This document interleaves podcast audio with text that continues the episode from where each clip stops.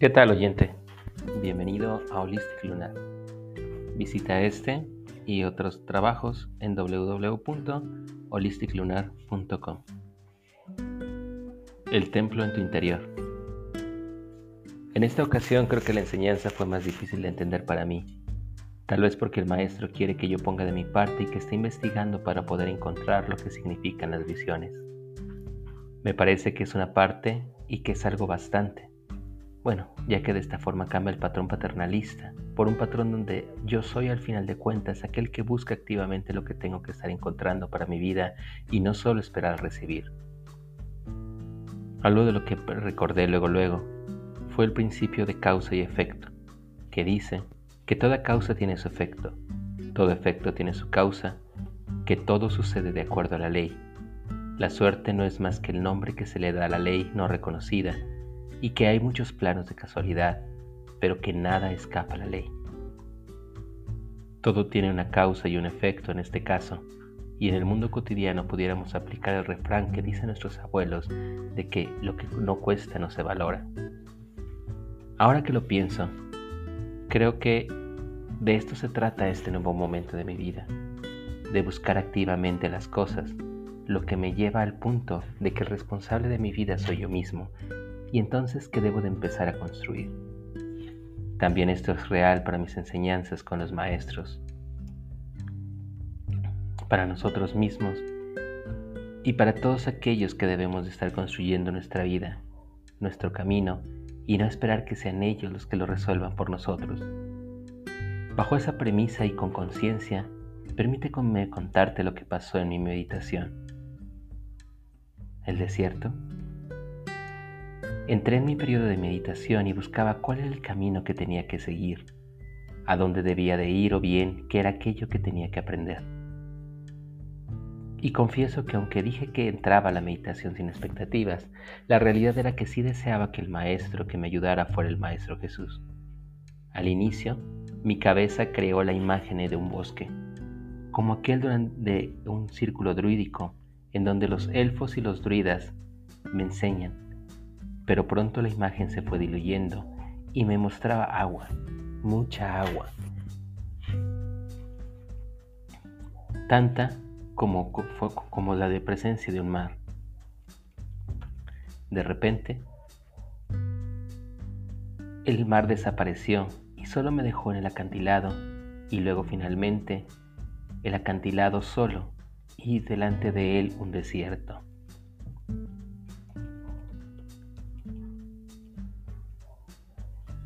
Y entonces recordé otra esa otra visión cuando siendo una especie de samurái estoy al borde de un acantilado y el mar abajo. Y quise conectarme y nuevamente no lo logré. El mar desapareció y solo me enseñó un desierto y el acantilado. Me perdí. Aquella imagen me causó conflicto debido a que no era lo que yo estaba esperando. Me causó conflicto porque no se resolvía aquello en el tiempo que yo quería. Ahora que escribo este post, me doy cuenta de que así soy en mi vida cotidiana. Mi personalidad es de aquellas que consideran que las cosas deben de ser inmediatas, que deben de resolverse en el tiempo que yo quiero y que me gane el sentimiento de inmediatez, a pesar de que sé que todo tiene un tiempo, todo tiene un ciclo y que los hombres debemos de aprender a entender estos ciclos. No podemos forzar nada que esté fuera de su momento. No podemos pedir que anochezca a mediodía y no podemos hacer que sea primavera cuando estamos en el invierno. No podemos pedirle a un niño que se comporte como un adulto y no podemos esperar que las cosas sean en el momento que yo las desee. Solo podemos saber que podemos hacer nuestra parte, plantar nuestra semilla para esperar el, el tiempo adecuado que podamos recoger la cosecha. El principio del ritmo. Todo fluye y refluye todo tiene sus periodos de avance y de retroceso. Todo asciende y desciende. Todo se mueve como un péndulo. La medida de su movimiento hacia la derecha es la misma que su movimiento hacia la izquierda. El ritmo es la compensación. Esta es una enseñanza de la antigua escuela egipcia del tres veces grande que ha sido repetida a lo largo de muchos años por muchos grupos. Al igual que los egipcios lo hicieron de los atlantes y ellos de los lemurianos y ellos de la civilización madre y ellos de los hermanos mayores. Todo el universo tiene un ritmo, decía otra enseñanza, que los hombres se apegan a este ritmo, fluyen con la vida y que los que no sufren las consecuencias. Incluso el buen libro en el Eclesiastes lo dice, todo tiene su momento oportuno. Hay un momento para todo lo que se hace bajo el cielo, un tiempo para nacer y un tiempo para morir, un tiempo para plantar y un tiempo para cosechar, un tiempo para matar y un tiempo para sanar un tiempo para destruir y un tiempo para construir, un tiempo para llorar y un tiempo para reír. También ahora que escribo este post, me doy cuenta de que esta es otra enseñanza grande para mí y que está relacionada con meditación. Déjame compartirte que estoy viviendo una situación complicada en mi vida y la relación con mis hijos. Y muchos de mis amigos y maestros en este camino me han dicho lo mismo. El tiempo pone las cosas en orden mas mi cabeza y mi ego me siguen manteniendo intranquilo y ve, esta meditación también me enseñó eso. Perdón por desviarme del tema, pero creo que era importante compartir y ahora sí regresemos a la, a la meditación. Masada. Cuando vi el desierto creí que estaba nuevamente en Galilea. Quería ver el mar de Galilea, pero no fue así. Estaba en un acantilado abajo de mis pies, estaba el desierto. Volté y lo que veía eran muchas construcciones muchas de ellas derruidas, café, ocre, y ahí estaba el maestro. Ahora me veía muy claro sin ocultar la mirada y ahora, a diferencia de las otras ocasiones, él fue el que me habló. Estás en Masada. Venimos a Masada. Yo estoy aquí. Desconozco la verdad histórica si el maestro estuvo en Masada. Sé que muchas de las historias dicen que fue uno de los esenios y que estuvo en contacto con muchos de los hombres de Masada. No lo sé. No soy un experto en el tema y solo comparto lo que él dijo. Mi cabeza pensó inmediatamente que estaba en ese lugar porque el maestro me iba a dar enseñanzas esenias y esperé a que dijera o que me mostrara algo. Debo de confesar que me emocioné porque hace un rato quiero aprender sobre ello, pero nuevamente no dijo nada. Él caminaba de un lado para otro y yo podía verlo vestido con sus ropas muy similar a lo que veía en las películas sobre su vida y cuando vi su ropa reparé sobre la mía. Sé que es un detalle tonto y poco trascendente, pero eso era lo que me importaba en ese momento y luego vi mis sandalias y vi las suyas. No sé qué es aquello que Jesús buscaba. Tomaba del suelo algunos textos imaginé que serían los textos del muerto y que me enseñaría sobre los evangelios apócrifos, sobre aquello que él mismo dijo y que con el paso de los milenios se ha ido perdiendo. Sin embargo, no fue así. Me dijo, ve las ruinas de este lugar, mientras que me mostraba detrás de sí los restos de las construcciones de lo que antes fuera esa fortaleza judía. El verdadero templo, mi hermano, está aquí, dijo tocándome el corazón. Todo podrá ser destruido, pero el verdadero templo para orar está dentro de ti. ¿Y ahora qué sigue? La meditación terminó y debo decir que me quedé con muchas dudas sobre ella. Es por eso que te decía al inicio que esta es una enseñanza difícil de entender para mí. No hubo enseñanzas gnósticas, no hubo conocimiento escenio, solo visitar Masada y decirme eso sobre el templo.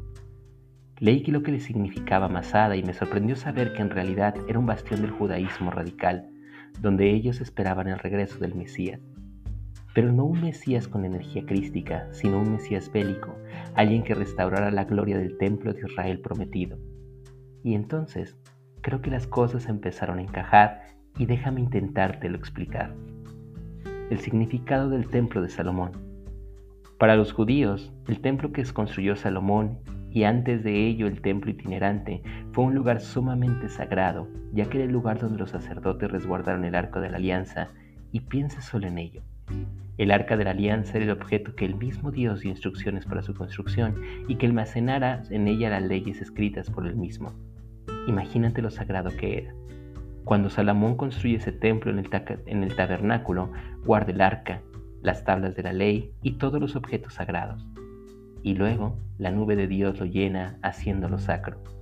Es por eso que es un lugar tan sagrado para los judíos es por ello que entonces toda la religiosidad habla sobre el templo y la reconstrucción del templo.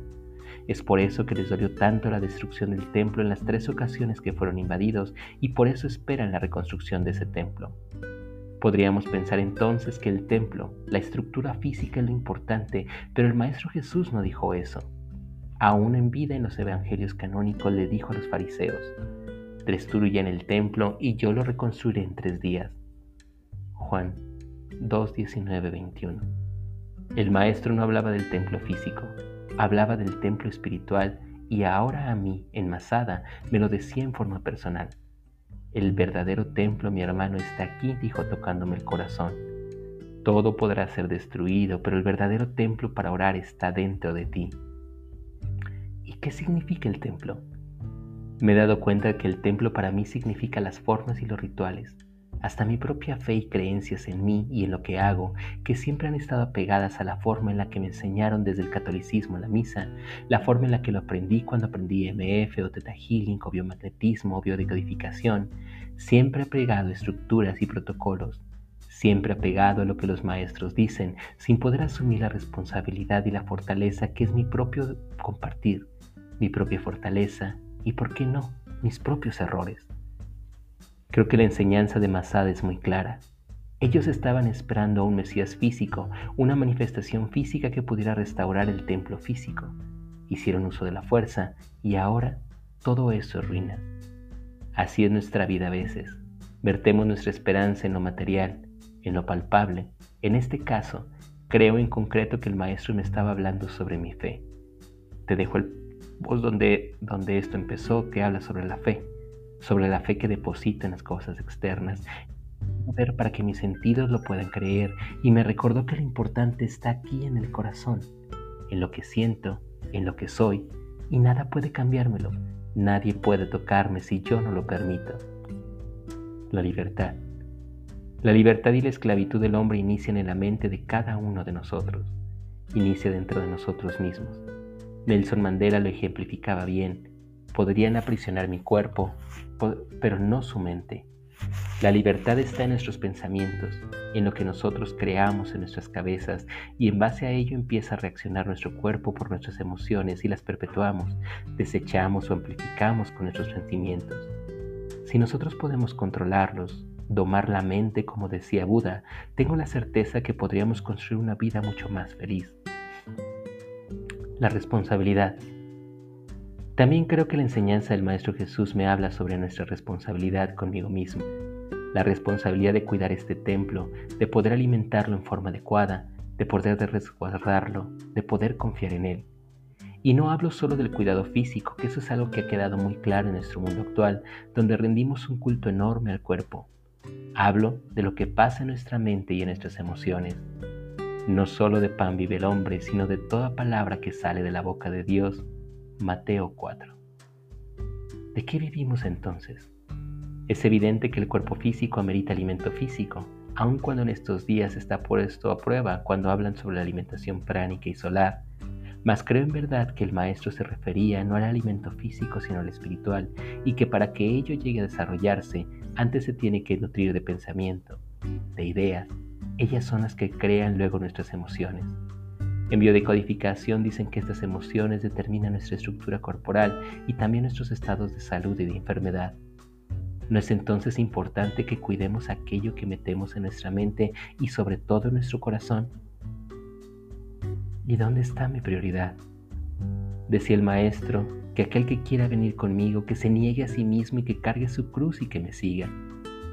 Bien podría significar entonces que tenemos que hacernos responsables de nuestra propia cruz, de nuestra propia vida como prioridad. Y esa es una enseñanza también para mí que tengo que ahora compartir.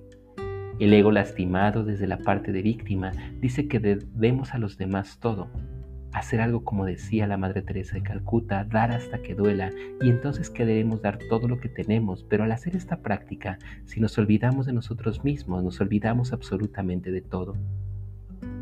Cuidar mi propio templo también significa entonces cuidar de nosotros mismos, escucharnos a nosotros mismos y saber qué queremos nosotros mismos y desde ahí entonces empezar a construir. Nadie puede dar lo que no tiene. Entonces, primero debemos de tener con nosotros mismos para poder compartir con los demás, para finalmente compartir el pan de la cena pascual.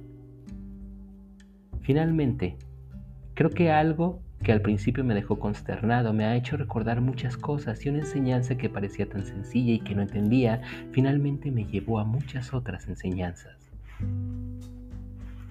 Siempre busca lo que siempre busca. Lo importante está esperando. Todos los recursos están en el sistema. Deja que el tiempo haga su parte. Deja de forzar las cosas a lo que tú esperas. El verdadero templo está en mí. Para poder cuidarlo, debo de alimentarlo no solo con comida, sino con pensamientos y en ideas. Recuerda priorizarte para poder compartir. Para mí, esto han sido muchas enseñanzas. Lo más importante es lo que tú consideres y me gustaría que quisieras compartirme. ¿Qué opinas de esta enseñanza del Maestro Jesús? ¿Qué significa esta experiencia para ti? Por favor, deja tus comentarios y si crees que esto puede ayudarte a ti o a alguien más, te pido por favor que lo compartas. Visítanos por favor en www.holisticlunar.com.